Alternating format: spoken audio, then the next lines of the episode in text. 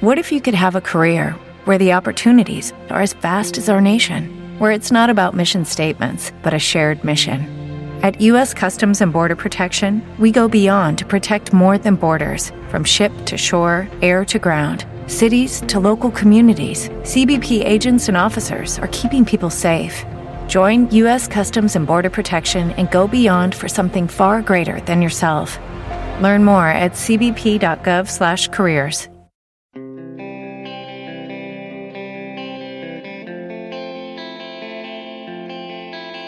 See, here's the thing. Later today, they got to get on a plane and they got to carry all this crap with them. Good morning to you. Good Wednesday morning. I'm Dejan Kovacevic of DK Pittsburgh Sports. This is Daily Shot of Penguins. It comes your way bright and early every weekday if you're into football and or baseball. I also offer daily shots of Steelers and Pirates that I hope you'll take the time to check out as well. Maple Leafs 5, Penguins 2. This was a thing. This happened last night at PPG Paints Arena.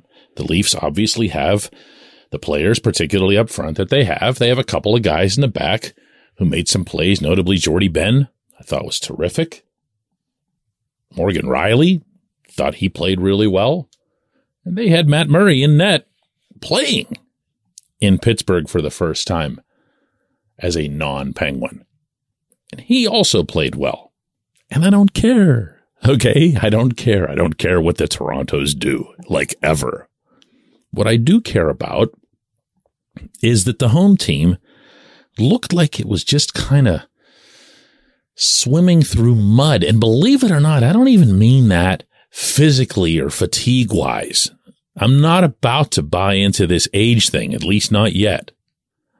I'm just talking about from an energy standpoint um, a fire standpoint. And maybe that begins with confidence, but I don't think so.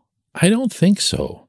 Here's what Mike Sullivan had to say on the subject of, of the team's level of, I guess you'd call it enthusiasm in this game, especially at the outset.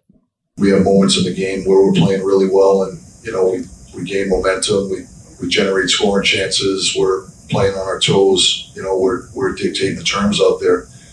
And there are there are lapses in the game when it seems like when we break down, the breakdowns are egregious and, and they're hard to recover from.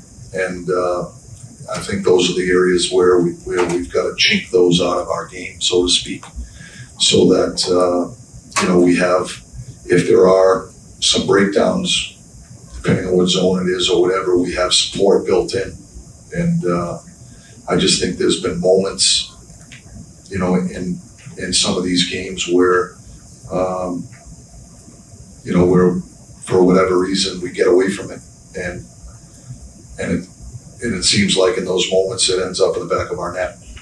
Yeah, that that's I mean that's all fair. Okay, he's not saying anything there with which I disagree. However, However, it doesn't alter the fact, and I mean cold fact, that this team isn't getting anywhere. This looks a lot like what we saw a week ago, looks a lot like what we saw two weeks ago, looks a lot like what we would have seen in the very early going when everybody got excited over the 401 start had the Penguins not been facing a run of really blah goaltending. Well, now they're the ones doing the blahs, including, I should add, the goaltending. There's not much there there. And while that doesn't make for the most cogent, useful hockey analysis you'll hear today, I feel like it actually counts. I really do. Because this team needs to develop and then from there embrace an identity that's both functional and one that can inspire them on a regular basis. And that, that's, well, it's what you think it is.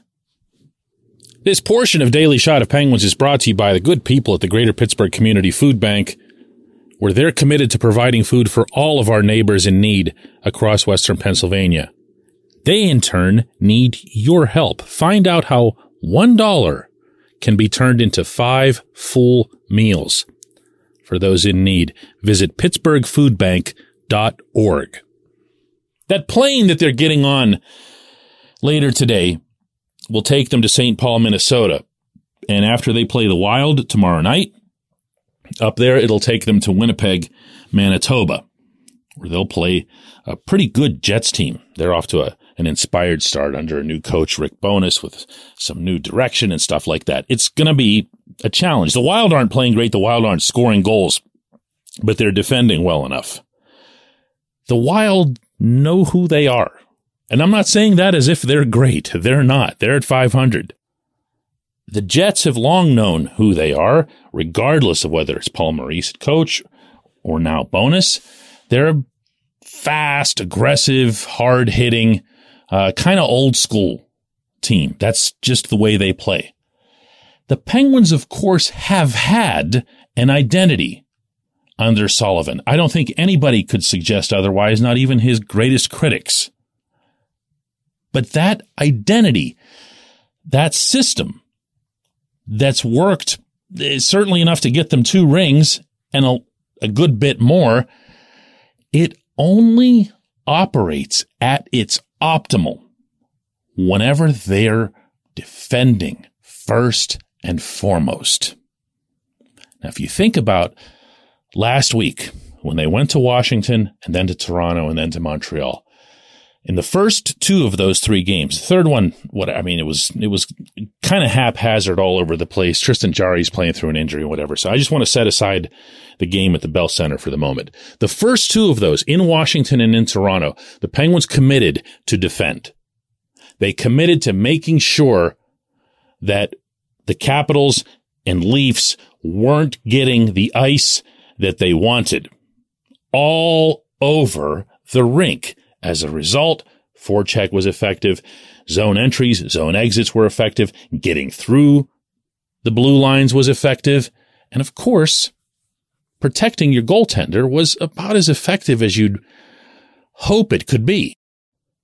And they, they stole a point in Montreal and they did it by scoring you know, a decent number of goals. A five to four loss is in overtime is still a point, and it's something that you get because you've got some offensive guys who can finish. Geno's flying, Jason Zucker is flying, and they got their point.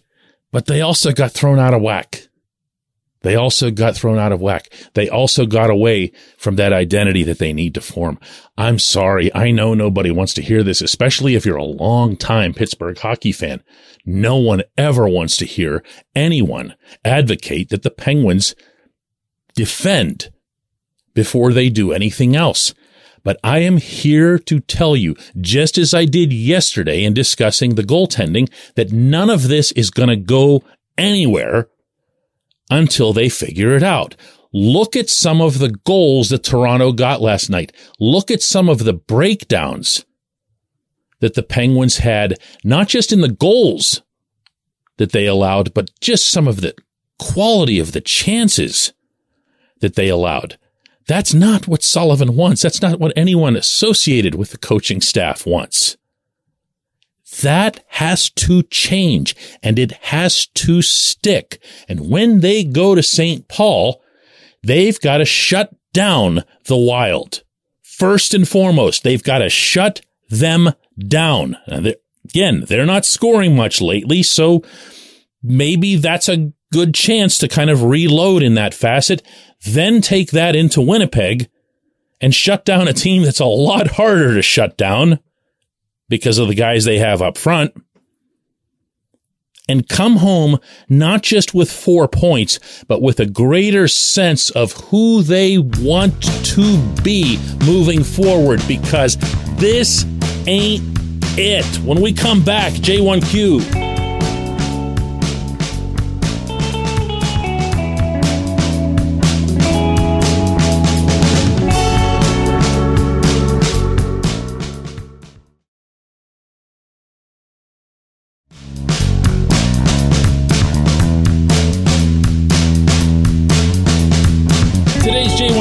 Comes from Alan, who asks When you have a second class defense, any goaltender looks bad. Whoever sees anyone among the Penguins clearing the net area. Thank God Jan Rutta and Jeff Petry came along. Trade an offensive stud right now or two for a few new defensemen. Well, Alan, I'm sure you know it's not that simple. Uh, they've already made a couple of moves on the blue line. And as you singled out yourself with those two guys, those were the new guys that they brought in. Now they've been hurt a little bit by not having P.O. Joseph out there. I don't think that would be something that's, you know, detrimental in some massive way. Chad Ruhwedel's certainly a competent NHL defenseman, even when he's forced to go on his left side the way he is right now. I think it's about the whole thing. I really do. I, I had, uh, you weren't the only one. Let's put it this way, Alan, who sent me stuff about the clearing of the front of the net. And I know how that looks when Mitch Marner's standing there all by himself and he has a day and a half to reach around and slam that puck in behind Casey DeSmith. You're wondering who's covering him, but there were other chances that were similar in their appearance. Guys from Toronto that were just parked there, either outside, just outside the blue paint or even in it. And there was no company there for them. There's different reasons for that. In, in this case, it was Toronto getting the puck and wheeling it back in most cases, as opposed to someone in some affixed position who wasn't being moved, wasn't being physically moved. So the problems here are just overall defending. It's an overall, as I see it, collective lack of focus on staying in front of the puck, staying in the defensive zone in a stout manner and taking care of that first and then letting the rest kind of police itself. Okay. Players, uh, in this beautiful sport at any level never have to be told, Hey, try really hard to score goals. Okay. No one, no one, not in the five and six year old leagues. Everyone wants to do that. And the NHL players are no different. But where the work comes on and off the ice is on making sure that everyone's together and supporting each other toward the same simple, narrow goal of being a team that suppresses shots, that suppresses scoring chances. If the Penguins were to do that again, and they've done it before, they've done it with this core, they've done it under this head coach, and they've done it as recently as last season. Okay. So this isn't some crazy outlandish notion or some massive, uh, all encompassing transformation that you're demanding in bringing this up. This is just the best version of who they are at this stage of their existence. And I'm going to say this again. That has to change. I believe this on this trip. I have seen it happen before. And by the way, I saw it happen on this trip. Any of you remember this? You have to go back a couple years. The Penguins weren't doing all that hot. They were uh, you know, struggling. They were sloppy. They seemed to lack an identity. And they made this exact trip in this order, St. Paul and then Winnipeg and went up there and just suffocated those teams. Now they did it while missing a bunch of star players. They brought up some minor leaguers out of necessity and they all listened very happily to every syllable out of Sullivan's mouth. And they all bought in immediately and the Wild and the Jets, like, were like, wow, we're not in a mood for this. What's this all about? And the Penguins came away with victories of four to one and seven to one. Pretty convincing stuff. That, that is what needs to happen on this trip. I appreciate the question. I appreciate everyone listening to Daily Shot of Penguins. Again, I'm headed up there on this trip. I'll be doing daily shots uh, throughout. Looking forward to it and looking forward to getting together again with you tomorrow.